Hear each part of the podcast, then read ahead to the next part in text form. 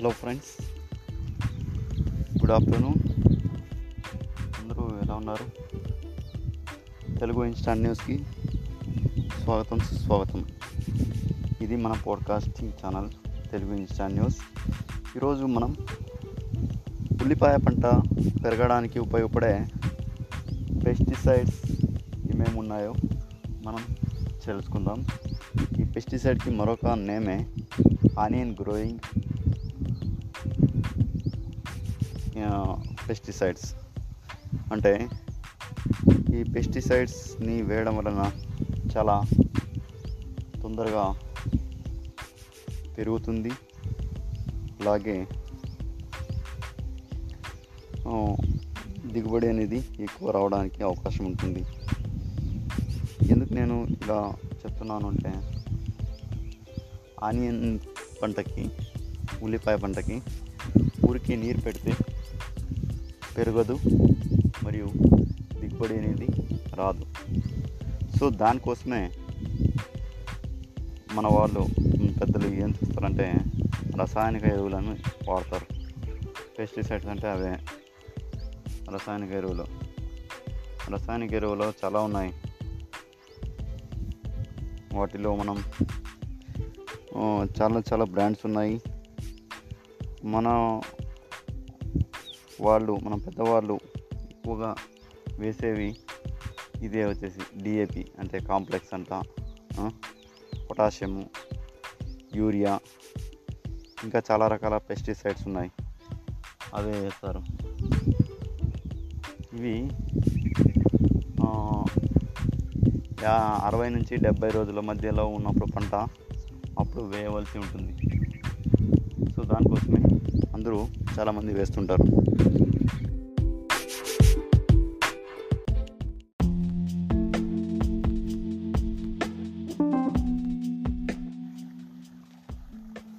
ఇందులో మనం ఈ ఉల్లిపాయకి పెస్టిసైడ్స్ వేసే వేసేటప్పుడు అంటే రసాయనిక ఎరువులను వేసేటప్పుడు కొన్ని ప్రికాషన్స్ని వాడాలి. అది ఏంటి అంటే వాటర్ని వెంటనే పెట్టాలి. అంటే ఒక పది నిమిషాలు వాటర్ని ఫీడ్ చేస్తామన్న సమయంలోనే ఈ పెస్టిసైడ్స్ని వేయాలి. అది ఒకే చోట మనం వేస్తే ఏమవుతుంది? మొత్తం ఉల్లిపాయ పంట కాలడానికి కాలిపోవడానికి అవకాశం ఉంటుంది. ఎందుకంటే ఇప్పుడు టెంపరేచర్ కూడా ఎక్కువగా ఉంటుంది. ఉష్ణోగ్రత చాలా ఎక్కువగా ఉండడం వలన దీనికి కాలిపోవడానికి అవకాశం ఉంటుంది. మరి ఇప్పుడు ఈ పెస్టిసైడ్ని అంటే రసాయనిక ఎరువులను వేసినప్పుడు ఈ వీడ్స్ కూడా ఎక్కువగా పెరగడానికి అవకాశం ఉంటుంది. దానిని కూడా తొంద తొందరగా వీలైనంత తొందరగా రిమూవ్ చేయాలి. రిమూవ్ చేస్తే మంచిగా ఉంటుంది. మనకి పంట అనేది కొంచెం బాగా గ్రో అవుతుంది. లేదంటే చాలా ప్రాబ్లం అవుతుంది. అందుకే చాలామంది రైతులు కూడా వేసేది ఏంటంటే ఒక పంట ఒక అరవై రోజుల నుండి డెబ్బై రోజుల మధ్యలో ఉన్నప్పుడు ఈ రసాయనిక ఎరువులను వేస్తారు. ఎందుకంటే ఇదే ముఖ్య దశ.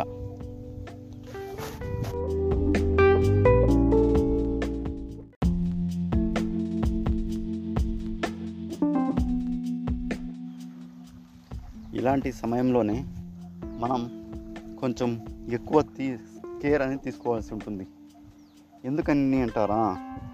మనం ఇప్పుడు రసాయనిక ఎరువులను వేస్తాము.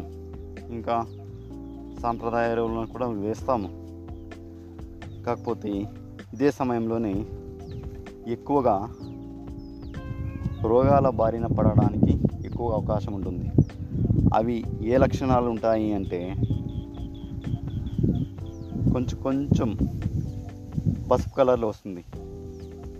ఆకు అంటే కాండం అనేది పసుపు కలర్లో వస్తుంది. అది కాస్త కొంచెం అట్లే బర్న్ అవుతూ బర్న్ అవుతూ బర్న్ అవుతూ కాలిపోతుంటుంది కాండం. అప్పుడు కాలిపోయినప్పుడు అది పసుపు కలర్లో కాస్త గోధుమ కలర్లోకి మారుతుంది.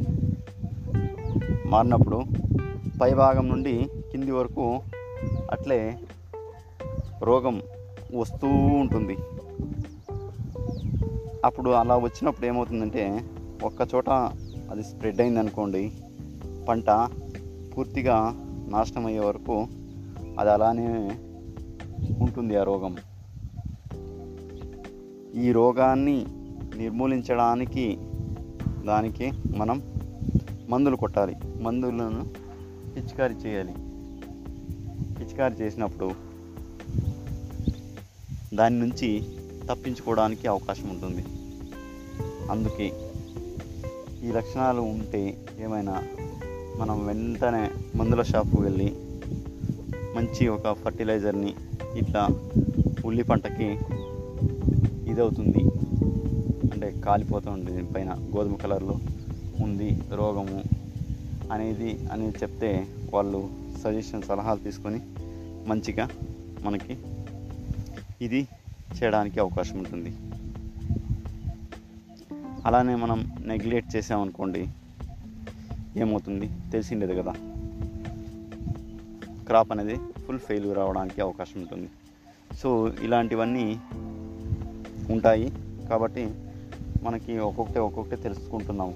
ఈ పంట గురించి స్టడీ చేస్తున్నాం ఓకే ఇది ఇవాటి మన పోడ్కాస్ట్ తర్వాత ఇలాంటి ఎన్నో రకాల వ్యవసాయానికి సంబంధించిన పోడ్కాస్ట్ల కోసం మీరు మా ఛానల్ని పోడ్కాస్టింగ్ ఛానల్ని స్పాటిఫైలోను అమెజాన్ ప్రైమ్లోను అన్ని పెద్ద పెద్ద మ్యూజిక్ ప్లాట్ఫారంలో మన పోడ్కాస్ట్లు అందుబాటులో ఉన్నాయి. మీరు వింటారని నేను ఆశిస్తున్నాను. ఈ పోడ్కాస్ట్ మీకు బాగా ఉపయోగపడుతుందని కూడా నేను అనుకుంటున్నాను. Okay thank you